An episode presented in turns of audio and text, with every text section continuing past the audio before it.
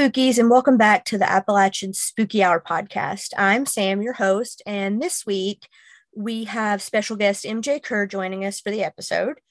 Before we get started, though, I wanted to mention a new horror book called Fashion Trends and Deadly Ends that's coming out later this year by Brianna Malotke. I hope I said that right, Brianna, and published by Green Avenue Books. And I'm going to tell you just a little bit about it real quick. Fashion Trends and Deadly Ends is a horror poetry collection inspired by historical fashion trends. It will be released likely around August 2023 and is Malotke's debut horror poetry collection. In the coming months, there will be a cover reveal and a finalized release date. For more from the author, you can visit her website at malotkewrites.com which I will link in the description of this episode for you. And be sure to keep an eye out for this new read.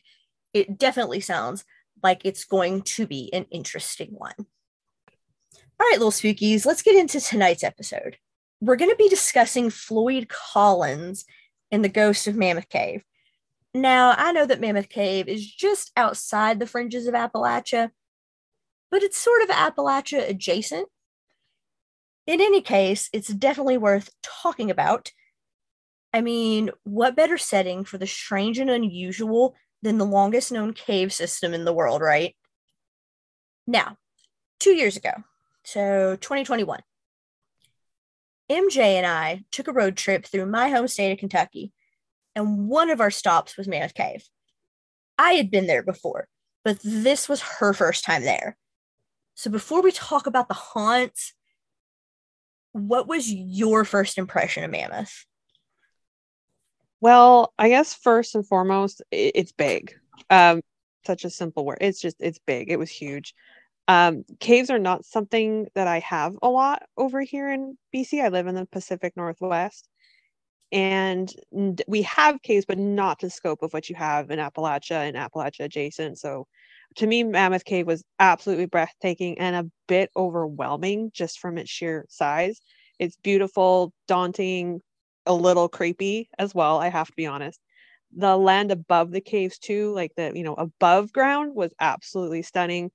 But the first impression though was, yeah, it was big. uh, now, Mammoth Cave definitely earned its name.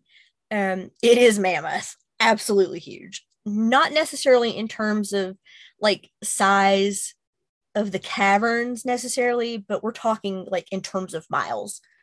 There are 400 miles of this cave that have been mapped, and possibly up to another 600 that haven't even been discovered yet. That is a lot of passageways. It is almost hard to fathom that something could be that massive underground and in addition to being absolutely huge, the cave also has a very long history involving people.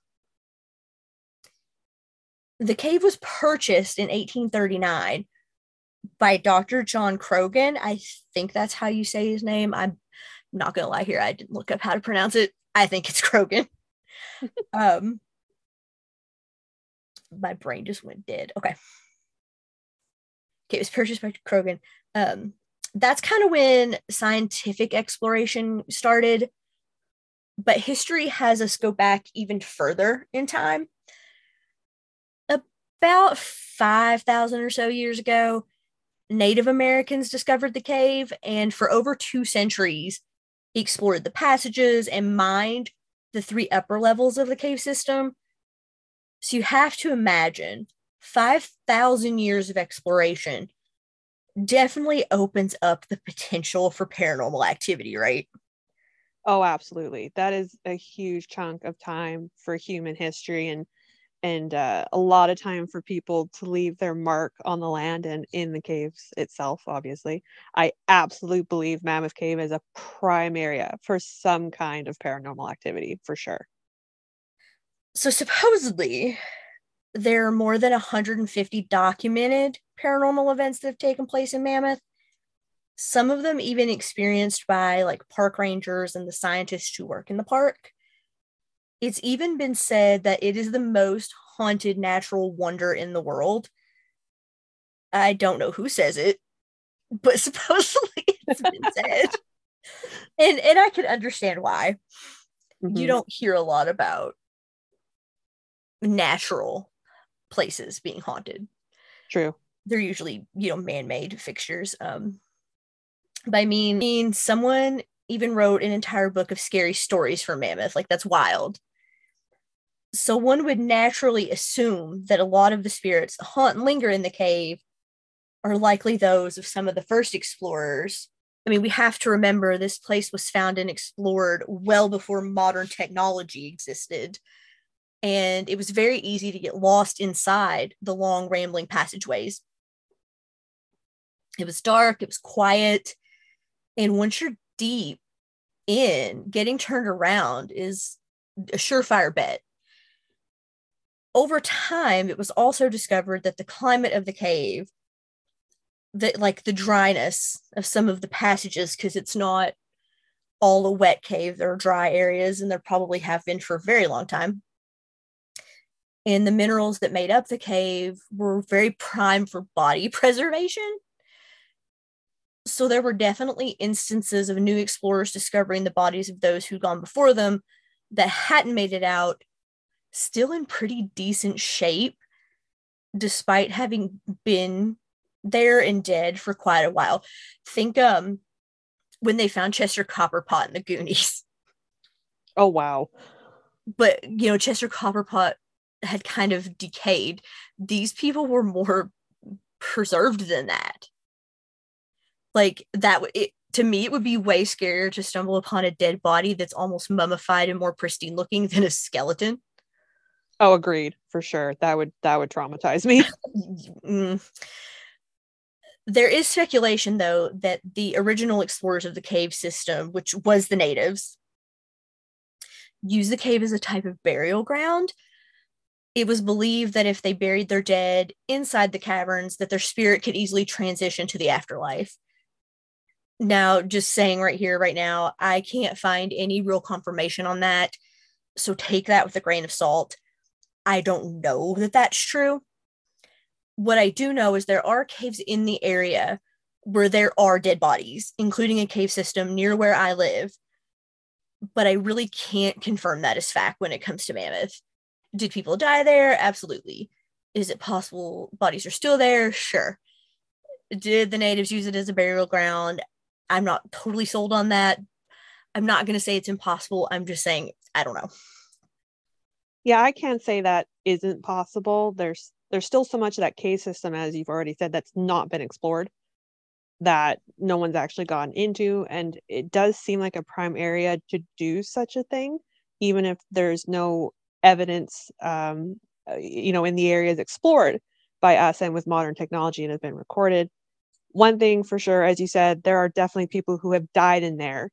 Um, so even if the Native Americans didn't intentionally put them there, you know, for the intent of burying them for their voyage to the afterlife. Yeah, I, I like I couldn't confirm that, and interesting theory.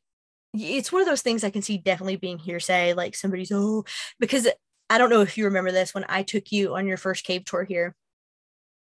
I can remember one of the tourists, they weren't from around here, They'd never really been in a cave, asked the tour guide if the natives lived in the cave. And I very distinctly remember him telling them no, that a lot of them were uneasy or had like um not fear, but didn't think those were good places to live because yes. they were always dark. Yes, it was like a taboo thing yeah, for them to do. I remember that conversation. They tended to shelter if they did stay in a cave system in the front. Yes.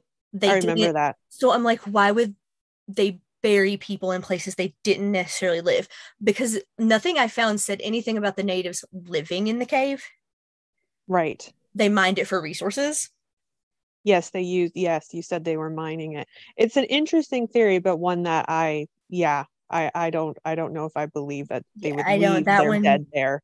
That dog didn't really hunt for me, so that's fair. But um, okay, let's rewind back to 1839 when the aforementioned Dr. Croghan bought Mammoth Cave for $10,000. Whoa. And I know back then that was a lot of money. But in like context of today, I'm like, could you imagine buying Mammoth Cave for ten thousand dollars? Um, this was over a hundred years before it was designated a national park. If you've ever been to Mammoth, it's very likely you've heard of Stephen Bishop. I think it's Stephen Bishop, not Stephen Bishop. If it's Stephen, I'm sorry, I'm I'm saying his name wrong. I'm I'm taking it how it's written, which was Stephen. Um, but he was one of the most famous and accomplished explorers and cave guides to ever work in the caves. Now, Bishop was a slave who was sold to Croghan as part of the quote unquote deal he made to buy the cave. So the $10,000 wasn't just for the cave system and the property, it was for people. Horrible, but you know, we can't change written history, um, unfortunately. So that was part of the deal. Well, now I have it written as Stephen. so I think it was just a boo boo. So from here, he is Stephen. I'm pretty. It's Stephen. It's not Stefan. Stefan is way too modern of a name. Like, where was my brain? But um, anyway. well, I guess it could still technically be pronounced Stefan. Uh, yeah, it's Stefan, sort of the French pronunciation, from what I understand. But I think it's. I took it as Stephen. It's Stephen. It, we would call it Stephen. Um, okay. Stephen Bishop was amazing. Um, he would converse with tourists about the cave formations. He had discovered most of them. So, you know, that's pretty awesome. Um, he mapped over 20 miles of passages. He even discovered the albino fish that live in Echo River. So we have this incredible man working hard to map out the cave and make sure people are seeing and appreciating it while Dr. Croghan was doing some other stuff. like trying to turn the cave into a hospital. Oh. Now, this was a period in time when tuberculosis was rampant. Not quite as bad as it would become in the early 1900s, but it's definitely not great. Um, his thought process was hey, it's a constant 54 degrees in here, it stays consistent this is absolutely the cure for consumption. So he built 11 huts inside the cavern and moved in 15 TB patients. His so called consumption colony failed miserably, as two patients died in the first year and everyone else just got sicker. Eventually, Croghan himself died from TB in 1949, 10 years after he purchased the cave you can actually still see these consumptive cabins on certain cave tours. In front of the cabins is a stone slab where bodies of the dead patients were placed before being taken from the cave. They call it corpse rock. And supposedly, if you listen, you can hear the patients coughing. Oh, geez. I remember hearing about Bishop while we were visiting Mammoth Cave two years ago on the tour and I always thought like that story was amazing. I also find it interesting. Uh, there were so many different things they were trying to do for tuberculosis. I think people being in the caves of Mammoth, in the hospitals out in the, you know, I think of Mammoth, I think of what they were trying to do at Waverly, um, you know, with the cold winter air, but I know you're going to talk about that at a later date. Uh, so I find that very interesting, all the different things they tried, like shoving people in a cave. Uh, Bishop, though, was he was absolutely fascinating person to learn about at Mammoth. Well worth reading about for sure. Oh, definitely, definitely. Um, but moving forward to 1856, a year after gaining his freedom, Stephen Bishop died. There's no known cause for death that I could find, but he and other slave guides are buried in the Old Guide Cemetery, which is pretty close to the cave system. It is said that Bishop and the other guides return to the cave now and then, checking in on how the new guides are doing and to keep up with the place they came to love and respect so well. So I guess if there was a reason to haunt a place, it would be because you just really loved it. When you do the Violet City tour of the cave, one of the aspects of the tour is to give tourists an idea of what it was like to visit the cave before there were electric lights installed or flashlights like we have today This happens on a lot of cave tours. It's called a blackout. They shut off all the lights and everyone just stands quietly. You hear nothing, you see nothing. Sensory deprivation, more or less. Some rangers have claimed to have been shoved by unseen forces during this experience, and some folks have reported hearing footsteps from nearby in the darkness. A few have even been touched by someone or something when nobody's standing near them. Now, I've been on a lot of cave tours and have done a lot of these blackout moments. If something reached out in the dark and touched me, I would shit my pants. oh my gosh, the the blackout moment. I've done that twice now. Once was in Mammoth. That was intense. That is the first word that actually comes to mind because it was a silence that I had never experienced. Um, it it just it was it was sensory deprivation. It wasn't just quiet. It was silence. And the the other thing I felt, which I did not feel the first time I had done that in another cave tour closer to to your neck of the woods, was I felt like the darkness and Mammoth stared back at me. Not that not bad, but just it felt oppressive in a way. I can agree though that in that moment, if something had touched me, brushed me, pushed me, anything, I would have screamed and simultaneously shit my pants. I, I couldn't imagine being down there in the dark and then feeling something was with me because the dark was intense enough. Oh gosh, the thought of it. Quick sidebar when I was in middle school, we went to the cave system near where I live a lot. And yes. we were there and we were doing a cave tour and it was raining that day. So one of our teachers who went with us had an umbrella. The other teacher, the female teacher, was terrified of bats and we had just seen a bat and the guide like you know took it down off the wall let us kind of touch its head you know nothing weird like we weren't like manhandling a bat. And they did the blackout and they turned off the lights and when they turned off the lights the teacher the male teacher with the umbrella shook it so it sounded like wings flapping and i swear to god that woman's soul left her body. She That's screamed amazing and the guide like flipped the light back on and we were all staring like oh my god was somebody murdered? And it was just her like dying a quick death because she thought there were bats. Anyway. I mean i feel for her. I i i do See, I'm the opposite. I would have had my arms out like the crow, like, come to me, my children. Yeah, okay. you do want to be a bat whisperer. um, among the spirits said to haunt Mammoth Cave, one particular one that comes up often is the spirit of a woman named Melissa. A letter was reportedly discovered and implied she lived near the cave and had for quite some time. Now, I'm not sure of an exact date on any of this, but speculation says something in the mid 1800s or so, you know, is the time. Anyway, she of course fell in love with a man named Mr. Beverly, who was her tutor. He didn't feel the same for her and instead fell, in, fell in love with her neighbor. Melissa, in a gnarly act of revenge, led Mr. Beverly into the cave and just left him there. Oh. He wasn't familiar with the passages and subsequently died of exposure.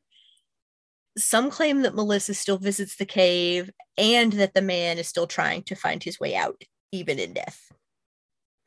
See, that is that is high key horrifying for me. I am not afraid of caves, eh, obviously, or even small spaces, but I do have a, a mild phobia of being trapped. So the idea of being left in a cave system that deep to in the dark to wander around is up there in like the top 10 worst things this woman could have possibly done to me. Knowing the silence and being in the dark there I, am I'm, I'm shivering thinking about it. I, then to wander like that for all eternity no. Nope nope nope no i'm out. I think i'm i'm not scared of obviously i'm not scared of caves. I'm I'm not scared of small spaces. I'm I'm not really scared of any of that, but there is something about when you're in a cave and there's always a moment, and I don't know if everybody has this moment, but I always do, where I'm like, oh my gosh, I'm inside the earth. Yes. There's so much weight on top of me. Yes, I've, I, I've had thing. that. It is how much world and earth is above you. But and it wasn't know, terrifying, but it was heavy. And and you're like, wow, I'm inside this, but it's been here for like thousands of years. It, I don't know, it's just crazy. But this kind of get left in it.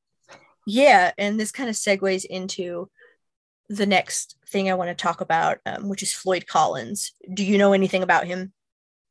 The only thing I, I know was because we were there and his name came up is I just know he was a caver from Kentucky. That and that's all I, I really know. Just that and, and his name. I heard it while we were in that general area. So, William Floyd Collins, known simply as Floyd, was a Kentucky native from Logan County. And starting when he was pretty young, he developed himself a hobby of exploring caves. And this led to the discovery of Crystal Cave in 1917, which was beneath the land where his family farm was. Um, eventually, he turned the cave into a tourist attraction famous for its helictite and gypsum cave formations. Weirdly enough, I have not been in Crystal Cave. I'm not really sure why I haven't. Um, I would definitely like to make a trip down there specifically for that.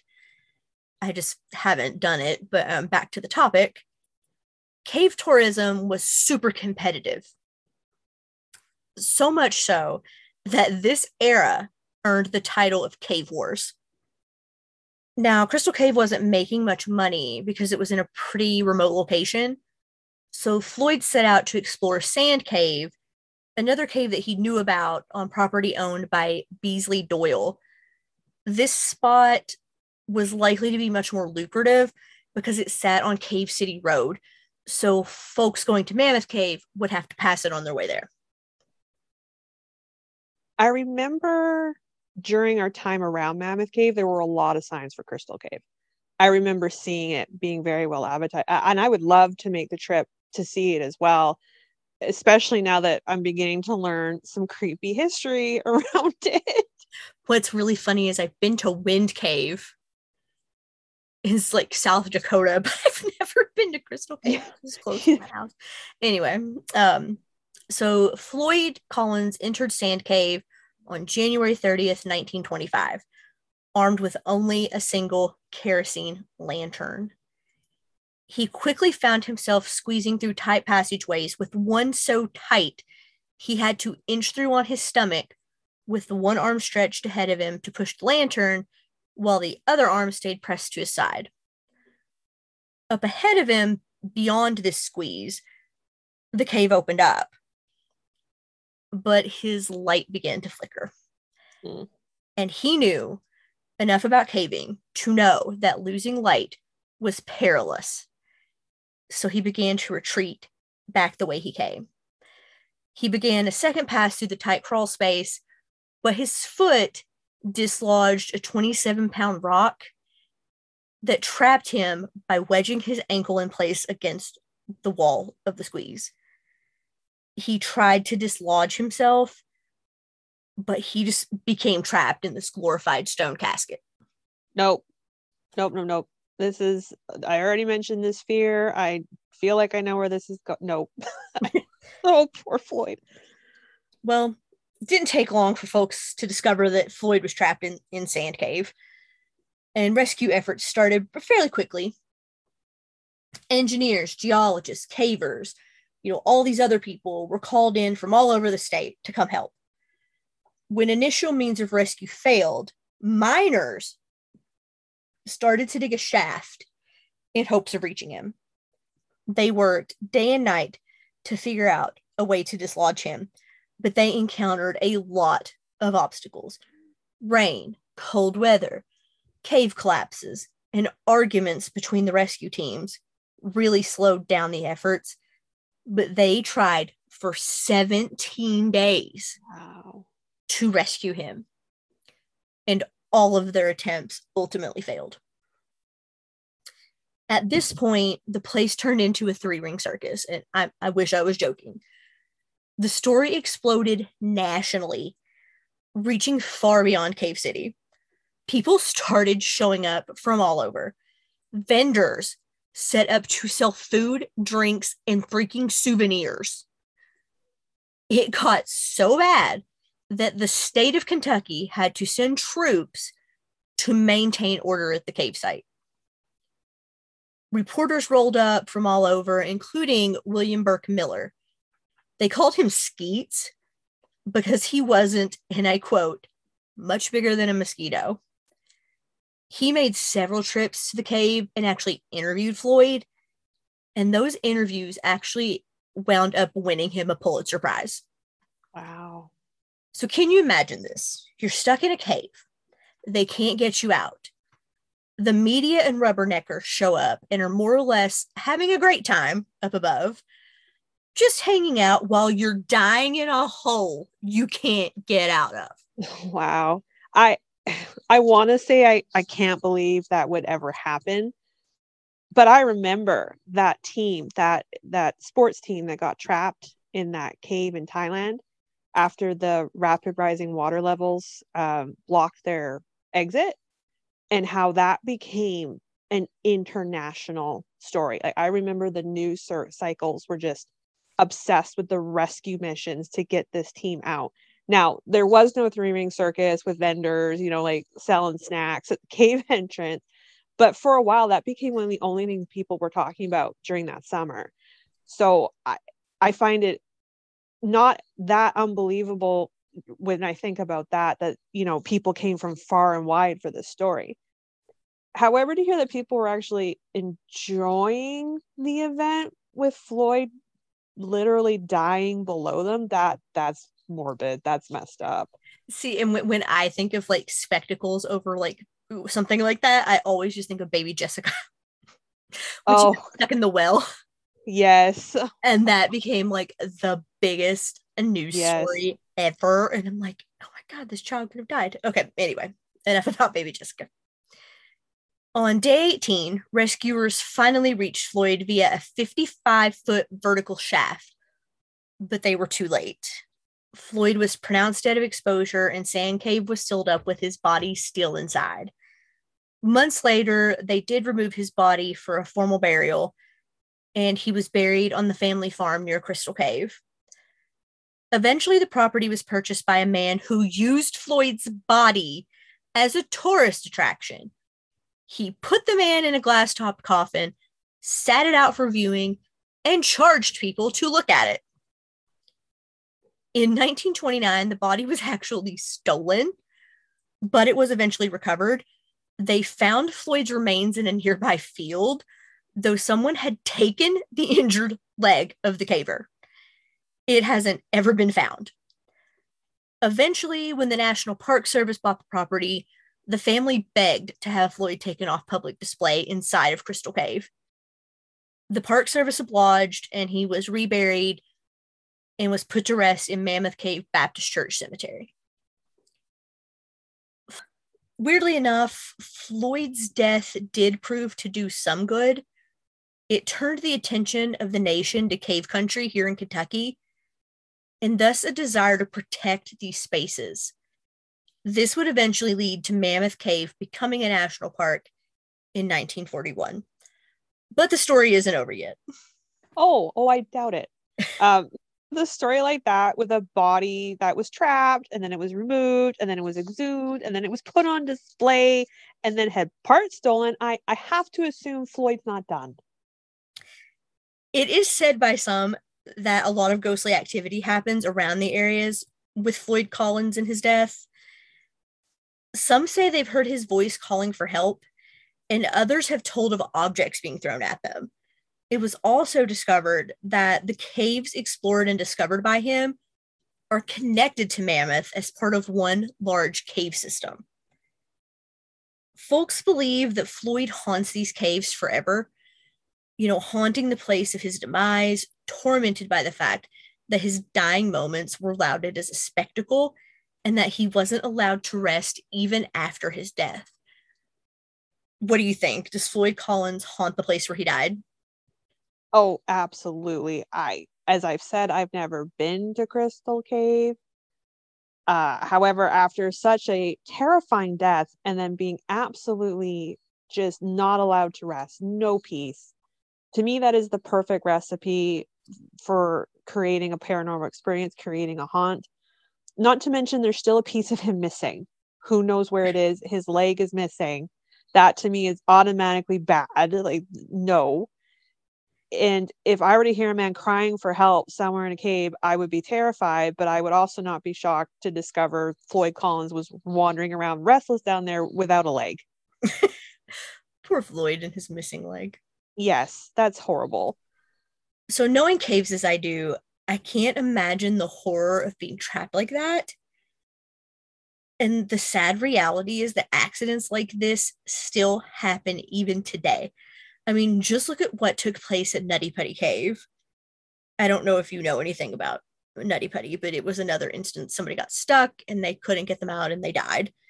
And I do remember. Yeah, and it's not been long ago. Um, technology doesn't always mean things are safer, which begs the question should we be exploring these places at all? These aren't places that people were necessarily meant to go, and yet we continue to return. While I do love it, I could never be one of those people that explore first and worry about consequences later. Give me a nice tour, maybe some light spelunking, but that's about it for me. Agreed. All right, spookies, that does it for this week's episode. I hope you enjoyed hearing about the ghost of Mammoth Cave. And MJ, thanks for joining again. It was a joy and a pleasure to talk about Mammoth with you and the spookies. Thanks for having me back. See you guys soon for episode four. And as always, don't go out alone after dark.